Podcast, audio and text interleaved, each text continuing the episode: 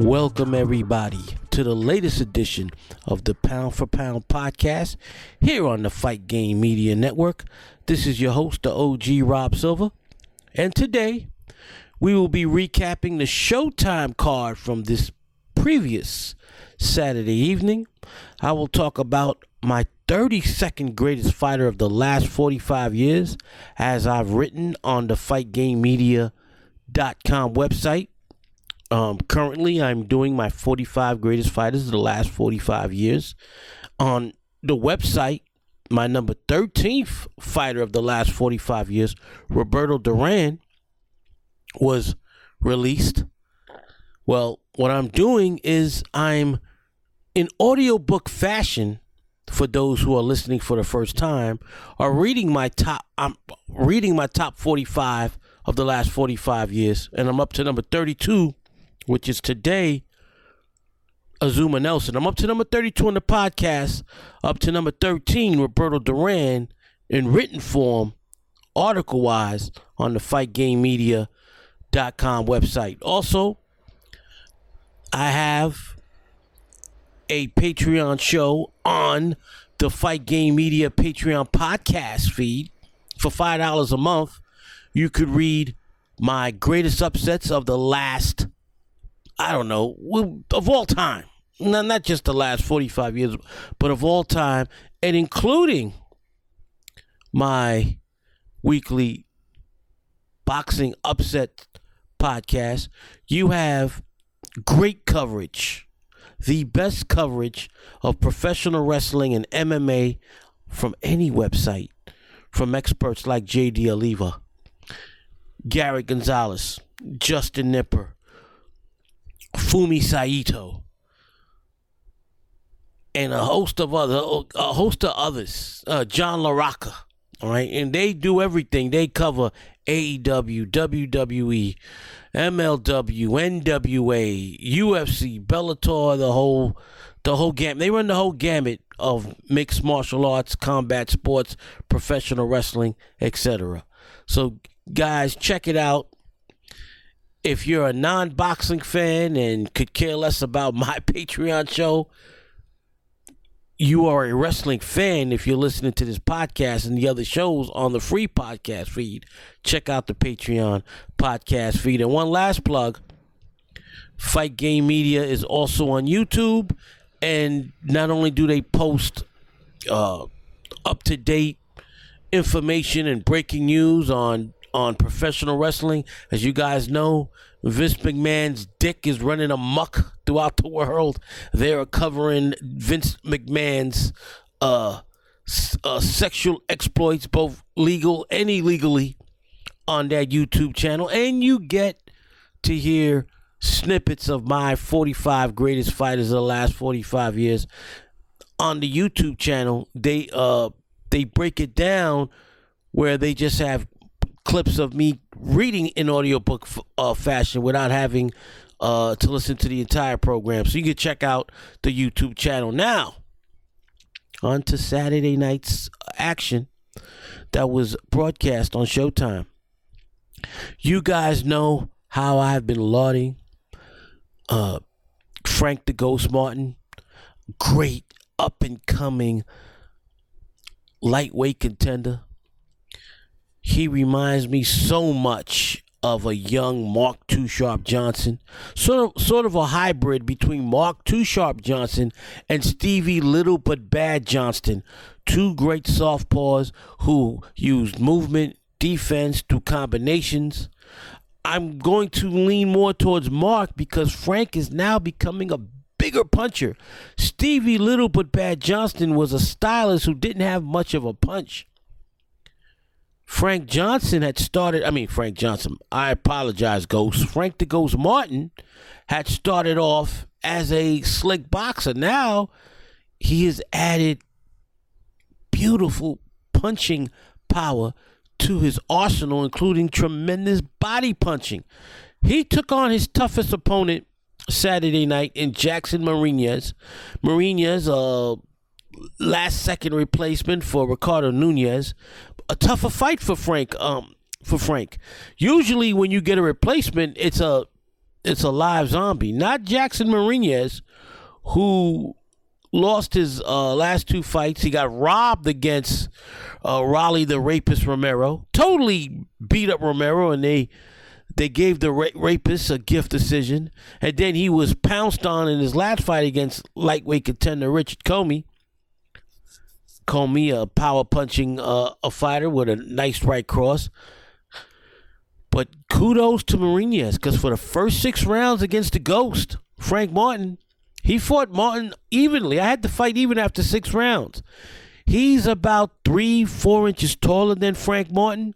And so Frank Martin had to adjust. And Mariñez fought tall and stayed in the pocket, didn't do any movement, and he forced Frank to fight. So what did Frank Martin do? And I think Frank Martin, and I've said it over and over again, is going to be one of the five best fighters of the next 10 years. The man has incredible boxing skill, right? He adjusted. And you didn't see a lot of movement from Frank Martin like you normally did. He started going to the body, and he beat Mariñez's body throughout the entire fight. Because he saw that against a taller fighter, his right jab and combination um, punches that he usually executes and excels with wasn't working. But the body on a taller fighter is always open. And he kept going to the body, throwing beautiful hooks to the body. And beginning in round seven, began to land more and more combinations because of the body punching. Same thing in round eight. Finally, round nine, because of those beautiful hooks to the body, that left cross of Martin was working down the pipe. He staggered Mariñez late in round nine and dropped him with a nice left hook in the corner with 10 seconds left in the round. Mariñez got up and the bell saved him. Round 10, Martin came out. He worked the body. And then this time it was a flurry of right hooks that dropped. The referee had no choice but to stop the fight. Frank Martin, with not only his most difficult fight, but his most impressive victory. And now there's talks of him fighting Rolly the Rapist Romero. Let's get it on, baby. He's going to give the rapist a beating. Let's get that fight going. I want to see that fight. And eventually, I want to see in 18 to 24 months Frank Martin fight Tank in what will be a tremendous fight. Okay, um, I'll save my prediction until they fight each other. But that's the fight I want to see. If Tank doesn't fight the other elite lightweights, he's got a ready-made opponent in the Ghost Martin in 18 to 24 months. And now, on to the semifinal fight of the card. Brandon Figueroa going up against Carlos Castro in a featherweight uh in a featherweight contender fight. Carlos Castro was a good fighter. Uh, he's just got a lot of bad luck, but he gave Brandon Figueroa hell. And why? Brandon Figueroa has become more and more like his older brother Omar. Brandon showed so much uh, talent early in his career. He still got a lot of talent, but he doesn't give a damn about defense anymore. It's now trying to outpunch you, trying trying to outland you. But he gets hit far too often. Like in his last fight against Steve Stephen Fulton, he lost that fight because he couldn't stop Fulton from banging his body and landing combinations. Yeah, Figueroa got his off, but he could not stop Fulton from landing his shots. In this fight, Castro hit him too many times. Yes, Figueroa went to the body well and dropped um, Castro in the third round with beautiful shots to the body. Yes, I agree. But then, after Castro survived the third round, rounds four and five, Castro dominated because he hit Figueroa at will. And in the sixth round, he was dominating the sixth round until he got caught with a beautiful right cross, staggered, and then um, Figueroa threw a whole bunch of punches. While I don't agree with the stoppage, the referee stopped the fight. Castro up against the ropes, getting mauled. I don't believe Castro was hurt, but he was not defending himself.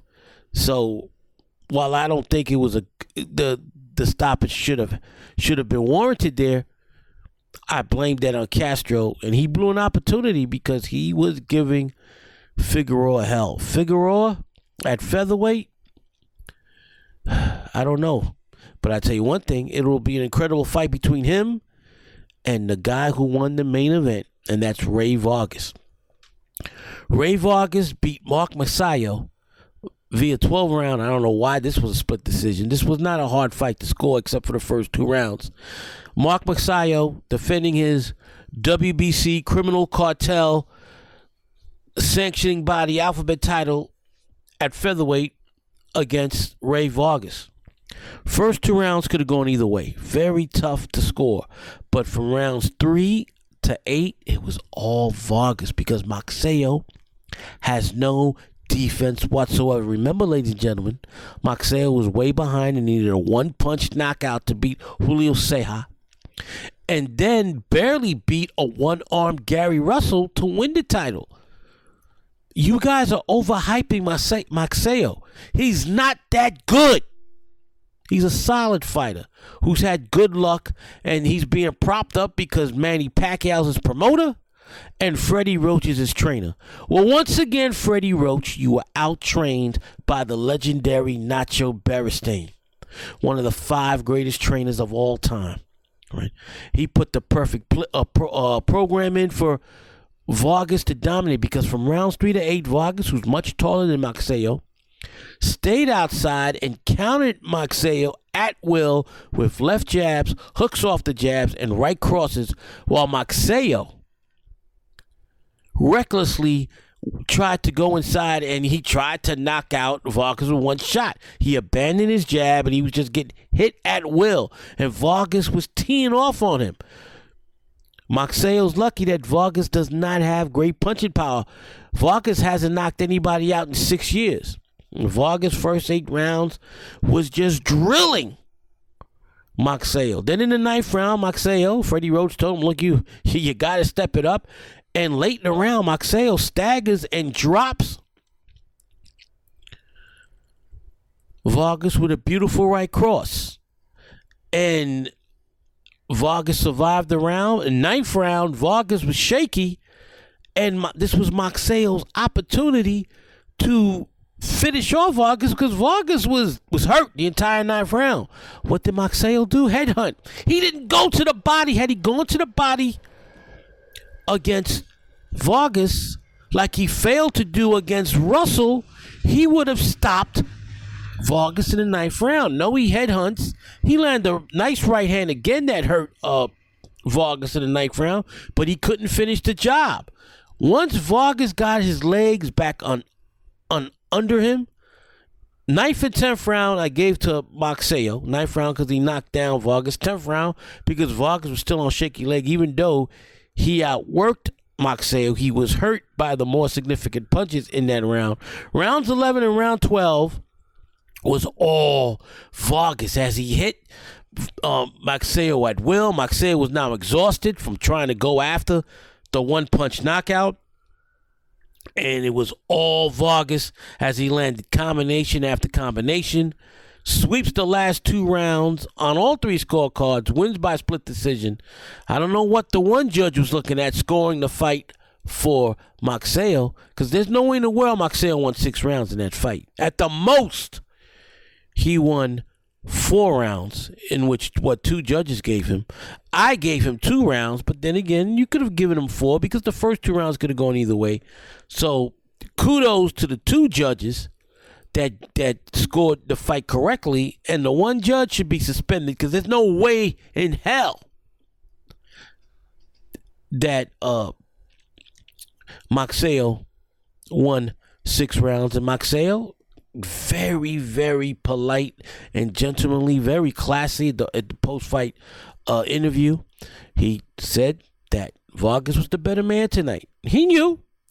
He knew, and um, kudos to him because nine times out of ten, on a split decision loss, when you were lucky to get one judge to to to rule in your favor, ah man, I don't know, I don't know what he was looking at. I wanted to fight. We heard we've heard Adrian Broner and um Teo Lopez do that bullshit in the past. Anyway, congratulations to Vargas. Vargas versus Figueroa would be a very entertaining fight. Vargas versus Leo Santa Cruz would be a very entertaining fight. Those are two fights readily made for Vargas as he's under the PBC umbrella like those other two fighters.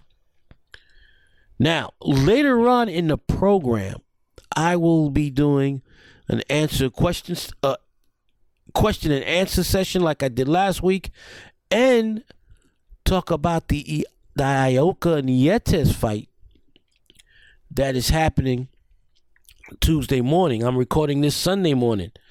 So, ladies and gentlemen, I will uh, come back later on in the program. You won't know that I'm recording this on two different days, but I'm going to do my 30 second greatest fighter of the last 45 years uh,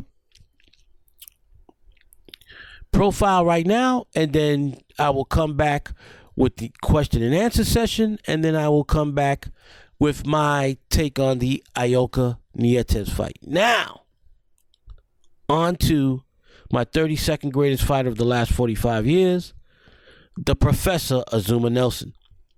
From the first time I saw Azumah Nelson, the night my father took me to see his American debut at Madison Square Garden against the legendary Mexican Salvador Sanchez on July 21st, 1982, I knew he was destined for greatness. It was one of the few times in boxing history that a fighter won despite losing. For the next 16 years, Nelson accomplished more than any other Ghanaian or African fighter in the history of boxing culminating in the professor being the 32nd greatest fighter of the last 45 years. Not only was Nelson a complete unknown going into his fight against Sanchez, he only had 13 career fights. I told my father this guy had no business being in the ring with an experienced great like Sanchez. By the way, I was 14 years old at the time, feeling myself, and my father had to uh, correct me, and I'll, I'll, I'll tell you why as I read. Although at 24, Nelson was a year older than San- Sanchez, his 13 fights paled in comparison to the legendary Mexican's 45 fights. Sanchez was also making the ninth defense of his WBC featherweight title. I was expecting a short main event. My father explained to me that every African he ever saw fight, Cornelius Boza-Edwards, Dick Tiger, Ayub Kalule, etc., were warriors who always came to fight. As great as Sanchez was, my father stated that Nelson had one advantage, which was that Sanchez didn't know what type of fighter he was facing. Nelson knew exactly what kind of fighter he was facing in Sanchez. This turned out to be prophetic as Nelson gave Sanchez the toughest fight of his career before finally succumbing to the champion's will in the 15th and final round. When Sanchez tragically died three weeks later, my father predicted that Nelson would be the next dominant 126, 126 pound world champion. It would take him over two years to get another shot at the title. Despite dealing with the unknown, Sanchez dominated the first three rounds by staying outside and landing several crisp combinations. Late in the third round, Sanchez stunned Nelson with a right cross right down the middle. Nelson, despite losing the first three rounds, kept coming and landed some of his own hard right crosses. Rounds four and five saw Nelson finally cut off the ring and lure Sanchez into a slugfest. Nelson landed several cracking shots to the head and body. Sanchez landed several shots of his own, but was unable to keep the relentless African off of him. When the fifth round ended, my father and I both came to the conclusion that Nelson was indeed the real deal. While biding his time, Nelson would win his next six fights, five by knockout, before finally getting his next title shot, this time on December 8, 1984, against Puerto Rican legend Wilfredo Gomez in Gomez's backyard of San Juan, Puerto Rico. The fight was televised in syndication back in the United States. My father and I watched this fight, and that Gomez, one of my father's all time favorite fighters and fellow Puerto Rican, was too shot worn to beat the 26 year old buzzsaw from Ghana. Nelson systematically broke down Gomez before finally putting him away in the 11th round and claiming the WBC featherweight title. My father and I, even though we love Gomez, were pleased with the result because we knew from the night he fought Sanchez that Azumah's, that Azumah was going to be a special fighter. The victory over Gomez would be just the beginning. Nelson's toughest competition as 126 pound champion was Marcos v- Villasana. Villasana gave everyone hell back then as he was a power punching, iron chin Mexican with tremendous intestinal fortitude. Nelson won two hard earned decisions over Villasana while bulldozing the other four men he defended his title against during his three year title run. Finally, on February 29, 1988, Nelson moved up to 130 pounds to fight for the title the legendary Julio Cesar Chavez had recently vacated. After defeating Mario Martinez on February 29, 1988 to win the vacant WBC Super Featherweight title, Nelson successfully defended his title 10 times over a 10-year period.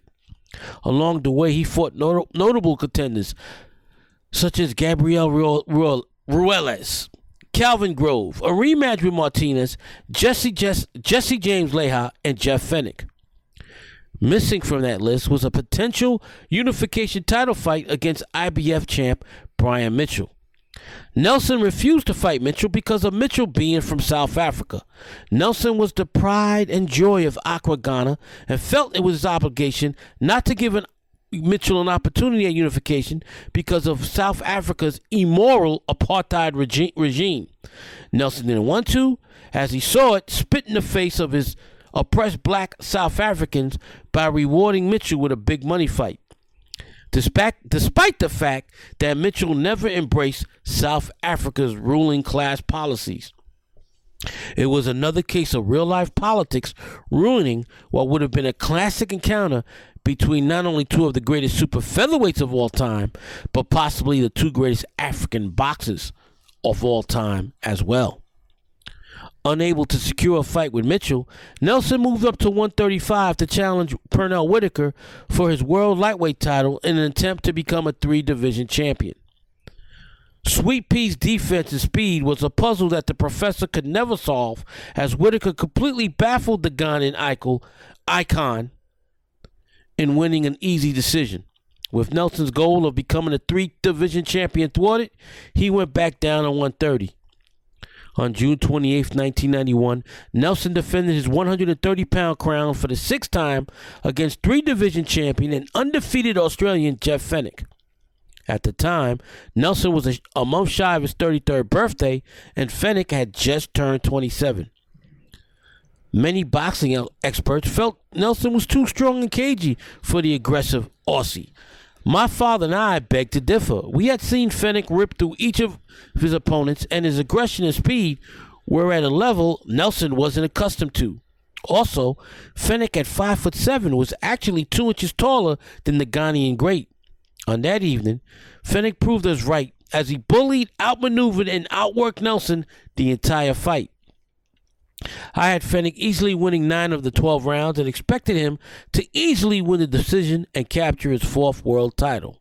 Unfortunately, Fenech was robbed as the fight was scored a draw.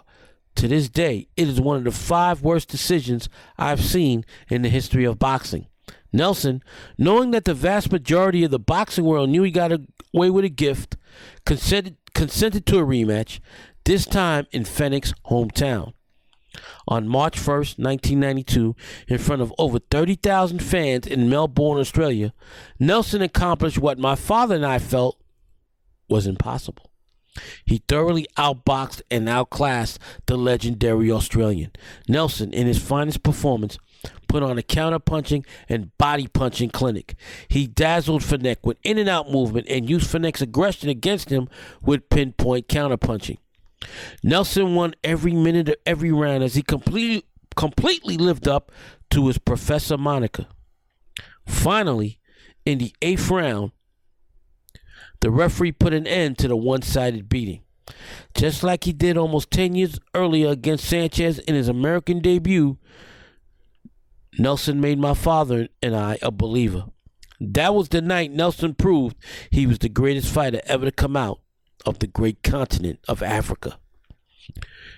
After two more successful defenses of his super lightweight title, Nelson engaged in the first of four fights with Jesse James Leija. The 28 year old Leija was a poor man's Fenech, a very aggressive power who didn't possess the Aussie's flair and speed. However, just like the first Fenech fight, Nelson was thoroughly outclassed by the Texas native and was once again awarded with a gift draw. Eight months later, in an immediate rematch, Nelson was once again outfought, this time officially defeated by the younger challenger. Nelson's six year reign at 130 was over. Nelson briefly retired before making a comeback 18 months later at the age of 37.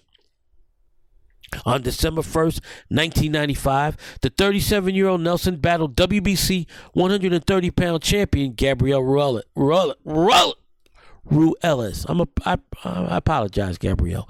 Gabriel Ruelas.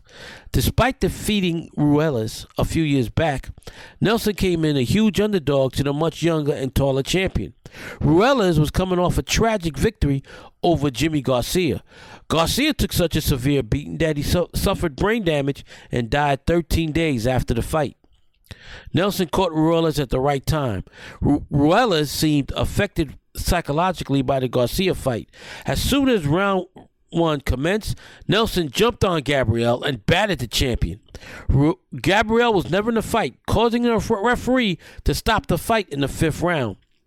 Nelson regained his crown, and Gabrielle would never be the same again due to the beating Nelson administered and his psyche due to the Garcia tragedy. In his very first defense of his newly regained world title, Nelson sought to avenge his defeat to Leija. In a, in a performance similar to his title winning effort against Gabrielle, Nelson once again turned back the clock in a convincing six round stoppage at Leija. Here was a man six weeks shy of his 38th birthday, putting on one of the greatest performances of his storied career. Unfortunately, it would be the final win of his career. In his very next fight, on March 22nd, 1997, Nelson lost a very tough split decision to Genaro Hernandez. Then a year later, and eight days before his 40th birthday, Nelson fought listless in losing a 12 round decision in the fourth and rubber match against his greatest rival, Leija. He would make a questionable comeback 10 years later, losing a decision to, to Fenech in a battle of the senile legends. Azumah Nelson set a standard for fighters from Ghana that, despite excellent fighters like Ike Quartey and Richard Commey, who also were born in Ghana, has yet to be replicated. Like several great champions, Nelson traveled the world in defending his title and convincingly defeated the hometown challengers. The Gomez and second Fenech fight being the greatest examples. Nelson was the most versatile super featherweight in the history of the underrated division. He also had one of the most underrated featherweight title reigns in boxing history. The professor would end his illustrious career with a record of 39 wins, 6 losses, 2 draws, with 28 KOs, and more than worthy of being the 32nd greatest fighter of the last 45 years.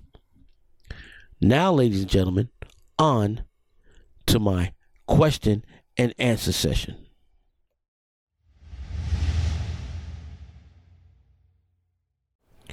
Okay, I'm back with the question and answer session. And the first two questions, oh, by the way, if you want to ask me questions that I will answer on the podcast, you could either email me, robertsilver57 at hotmail.com.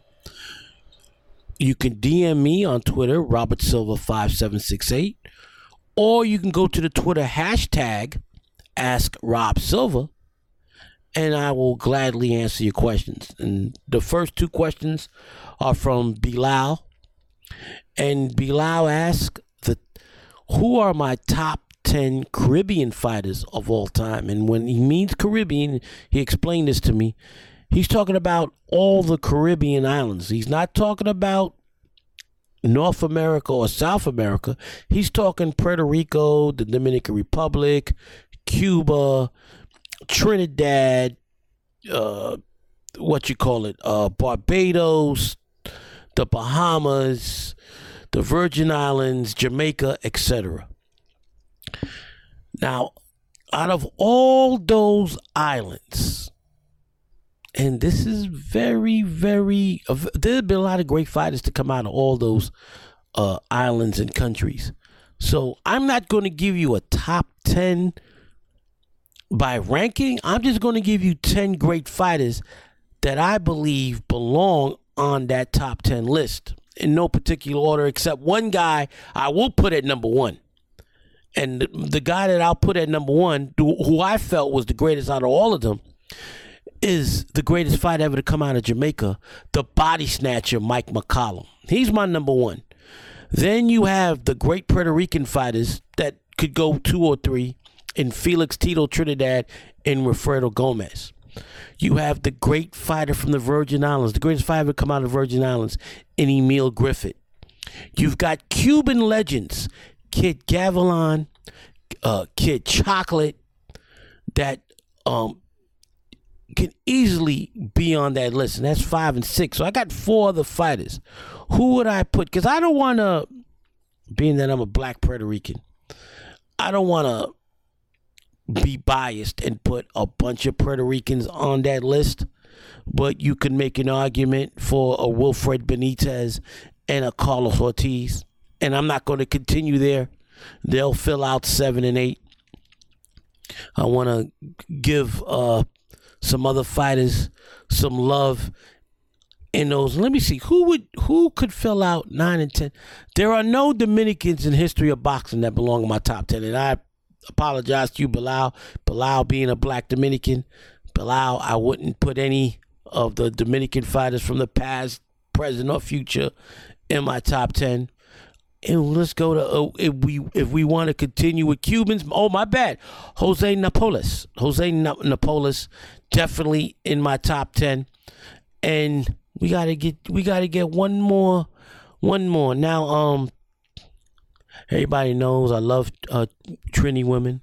My beautiful, beautiful baby is from Trin- uh, from Trinidad. My, my the love of my life, and there have been some good Trinidad fighters, Trinadian fighters, great Trini fighters. There have been some very good Trini fighters, but none worthy of being in my top 10.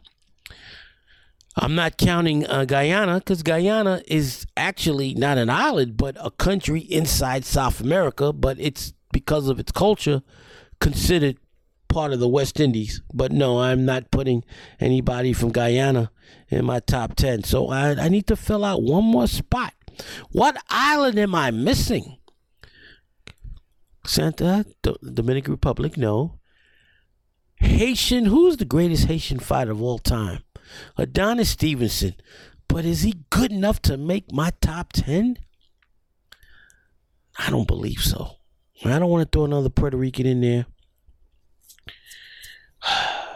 It's a, it's, a, a tough one. It's a tough one. You know what? Let me just throw Adonis Stevenson in there. I mean, there. I mean, you could make an argument that Miguel Cotto, Joel Casamayor, uh, what's my brother's name that recently had an accident that ended his career. Oh, man, talk about talk about oh Guillermo Rigondeaux. Been a lot of great Cuban fighters throughout the years, but I'll I'll put a Haitian in, and this will this will help Bilal because Bilal loves Haitian fighters because Bilal recognizes Haitians and the Dominicans as all one big family since they share the same island. So there you go, uh, Bilal. I finally answered all the questions you sent me. Now, no, I'm sorry, Bilal. I got one more question for you. My bad. My bad. Bilal asked, other than Buster Douglas, what are some of the greatest upsets recorded by an unknown fighter over a great fighter? Well, I just spoke about uh, Jose Napoles. One of the greatest upsets in boxing history was Billy Backus stopping him in the fourth round back in 1970. Billy Backus, an unknown fighter out, out of the Syracuse area in New York, upstate New York, shocked Napoles and shocked the boxing world by winning the welterweight title, albeit for a brief time, as Napoles beat the hell out of him in a rematch a few months later. Then you have, of course, Esteban de Jesus beating Roberto Duran in their first fight, November of 1972, a fight that I covered on the on the Patreon bonus uh, podcast. That for five dollars a month, you could hear my entire breakdown of that fight. November of 1972. Esteban de Jesus at the time was an unknown Puerto Rican, and Roberto Duran was one of the hottest fighters in the world, having won the title only five months previous against Ken Buchanan in Madison Square Garden.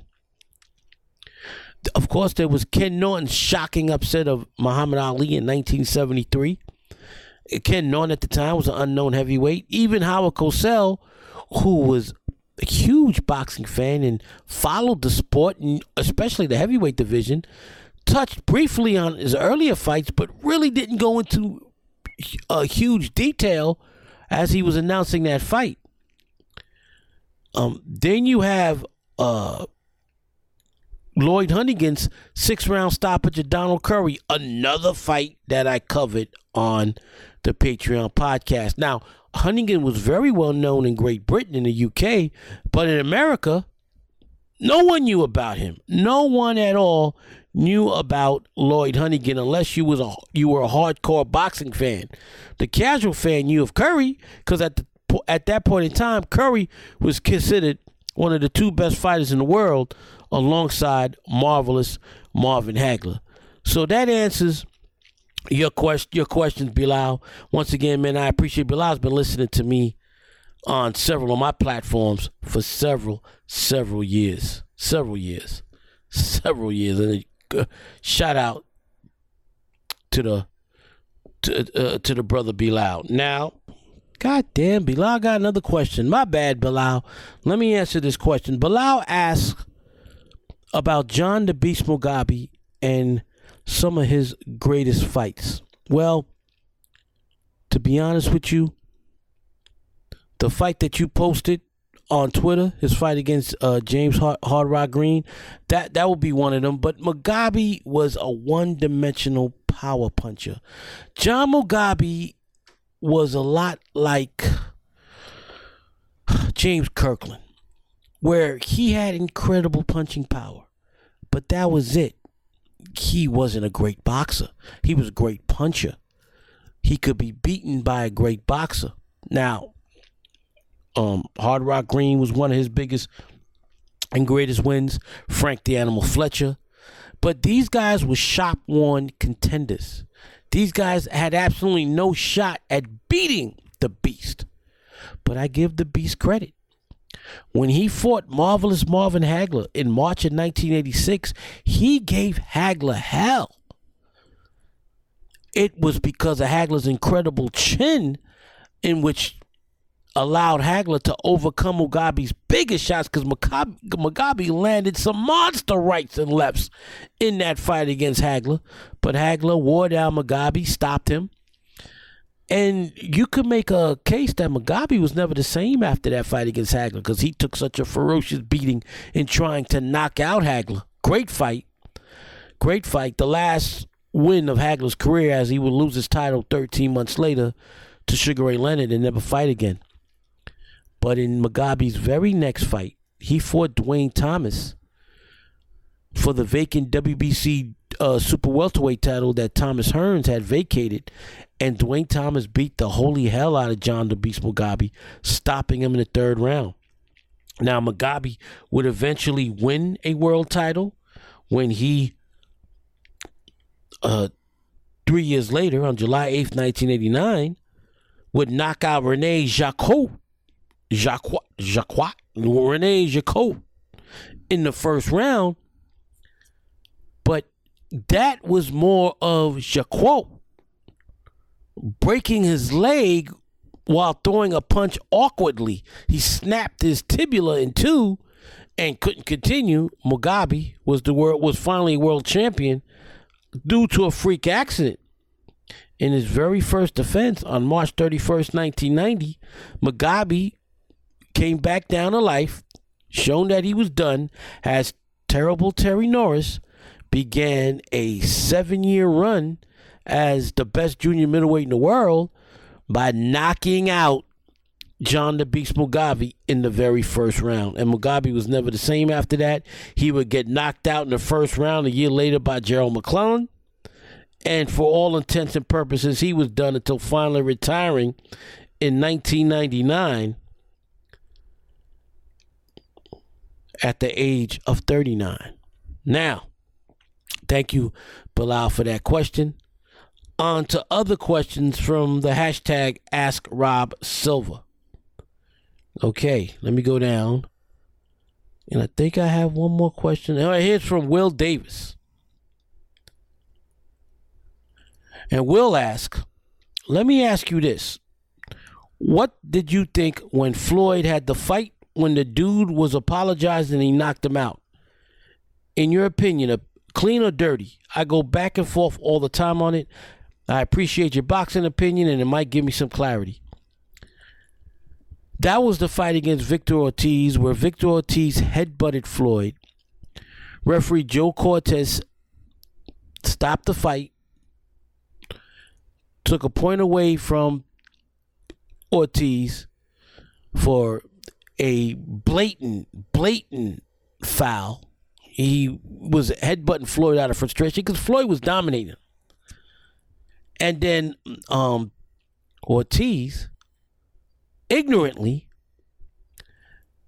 tried to uh, shake hands with Floyd when Cortez yelled for the fight to continue. And Floyd, still pissed off because Ortiz tried to headbutt him on purpose, landed a beautiful combination as Ortiz had his guard down because he was looking to shake Floyd's hands, touch gloves, when that was that was uncalled for, and Floyd put Ortiz to sleep. Ended the fight. Victor Ortiz got what he fucking deserved. Right. He had no, first of all, he had no business fighting Floyd. People actually thought Ortiz had a shot at beating Floyd. Ortiz was a one dimensional fighter, a brawler. His skill set was limited. A guy like that never would ever have a shot against Floyd. And Floyd was schooling him until, out of frustration, Ortiz headbutted Floyd. Cortez deducts a point. Cortez says continue, and Ortiz tries to touch, tries to, you know, because he knew he was wrong. Uh, tried to touch gloves, shake hands again with Floyd, and Floyd dropped his ass. Good night, Ortiz. Did us all a favor because it would have been a long standing, one sided mastery of Floyd like he always did back then throughout his entire career. But instead, he put Ortiz and the fans out of their misery by putting that one dimensional bum out of his uh, misery. And Ortiz would never amount to anything for the rest of his career. And that and that um ends the answer and question, the question and answer session. I will I will be back with my synopsis of the Ioka Nietes fight.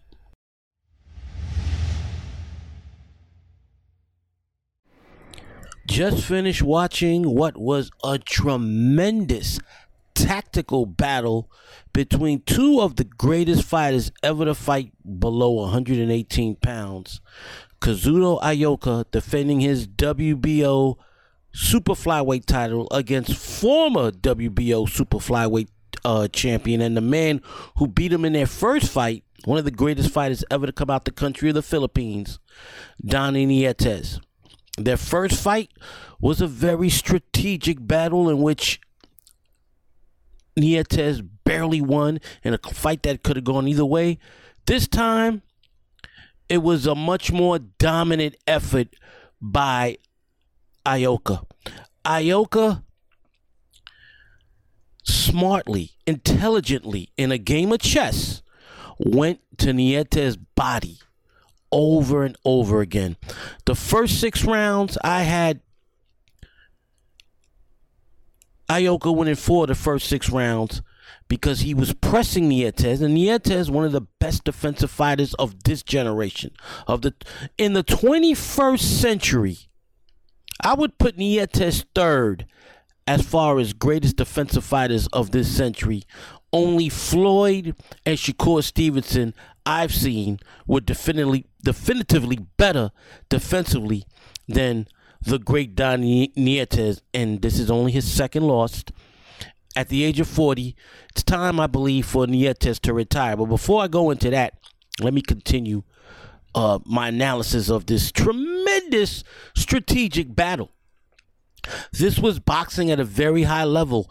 This wasn't one of those great fights in which two guys are going after each other without without any defense applied. Both men were trying their darndest to outpoint the other one by fighting defensively, and both men were fighting behind that jab. Nietes' jab was landed first six rounds, but so was Ioka. Ioka was the aggressor, but everything was off that jab. Everything was off that jab, and he was jabbing with Nietes. But instead of trying to hit Nietes' uh, head, Nietes has inc- incredible head movement. His head moves like a bobblehead. He was digging devastating hooks to the body, and it was wearing down Nietes. But you wouldn't have known by the way Nietes fought in round seven and nine, landing beautiful combinations, landing some great right crosses. While I, and I gave Nietes round seven and nine, and I gave Ioka round eight. So after nine rounds on my scorecard, I had Ioka only winning by one point, 86 85. Then the turning point, round 10, Ioka, who was going to the body all fight long, landed a beautiful left hook right cross combination because the old saying goes, a saying that my father used to always tell me, and a, a, a saying that he learned. this saying is from the early 1900s kill the head and the body will follow. He landed a beautiful left hook right cross combination in the 10th round that opened up a huge gash above the left eye of Nietes in the tenth, and this was in the tenth round. And rounds 10, 11, and 12, it was all Ioka as he was attacking not only the body, but he was attacking the cut eye and he was landing at will. I had never seen Nietes in his entire career get hit as much as he did in those last three rounds. Ioka sweeps those three rounds on my scorecard. I had it 116 112 Ioka. Ioka wins the rematch, retains his title, and now what's next fight? Ioka.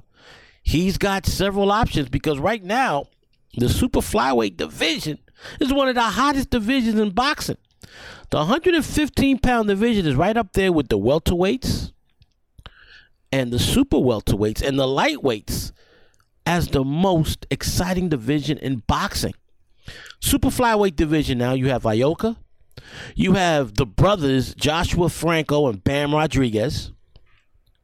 You have Juan Francisco Estrada, and you've got the great Chocolatito, Chocolatito Roman Gonzalez. So you've got five strong fighters for in great matchups for all except one. Joshua Franco and Bam, Bam Rodriguez are, are brothers. They're, they're, biological brothers. They're not fighting each other. But those guys could fight any of the other three fighters. I would love to see it. And Ioka would be a heavy underdog against all those fighters. But he'd be a live underdog in my book because the man is a tremendous boxer puncher. Everything's done off that jab. He's a great body puncher. For those who want to learn how to throw right, uh, tr- uh, correct body punches. For those out there who are up and coming amateur boxers that listen to this program, I know I have a few amateur boxers out there that that listen to this program. Watch the way Ioka worked Nietes' body. It was a master class in body punching. He eventually wore Nietes down and he deservedly won this fight. Now, one judge gave him all 12 rounds. Hell fucking no. He didn't win all 12 rounds. He wasn't that dominant. The fight was very, very close for the first nine rounds because there were several rounds that could have gone either way. He gave every round to uh, Ioka. What about round seven and nine when Nietes was pa- painting him with beautiful right crosses off that jab? Nah, I don't see it. Anyway, tremendous victory for Kazuto Kazuto Ioka. It's time for him to step up and now fight. Now, now that he beat the guy who beat him in his in, in his second loss for this title, and now that's out the way. it's time for Ioka to face one of the other four major super flyweights. And as far as Donnie Nietes goes, historically, I've got him probably number four or three. You could make an argument for three or four of the greatest Filipino fighters of all time. And real quick, I'll run down my top four. I've got either Nietes, Donnie Nietes, or Flash Elorde at four or three, whoever you want flip a coin. Number two is the Filipino Flash, Nonito Donaire. And number one, of course, recently retired Manny Pacquiao. Those are my four greatest Filipino fighters. Nietes, in my opinion, should be a first ballot International Boxing Hall of Famer. We will see because uh, they keep making mistakes as far as who they've been inducting lately. We will see. We will see. Donnie Nietes had a great career. Won titles at 105, 108, 112, and 115. Ioka has won titles at 105, 108, 112, and 115.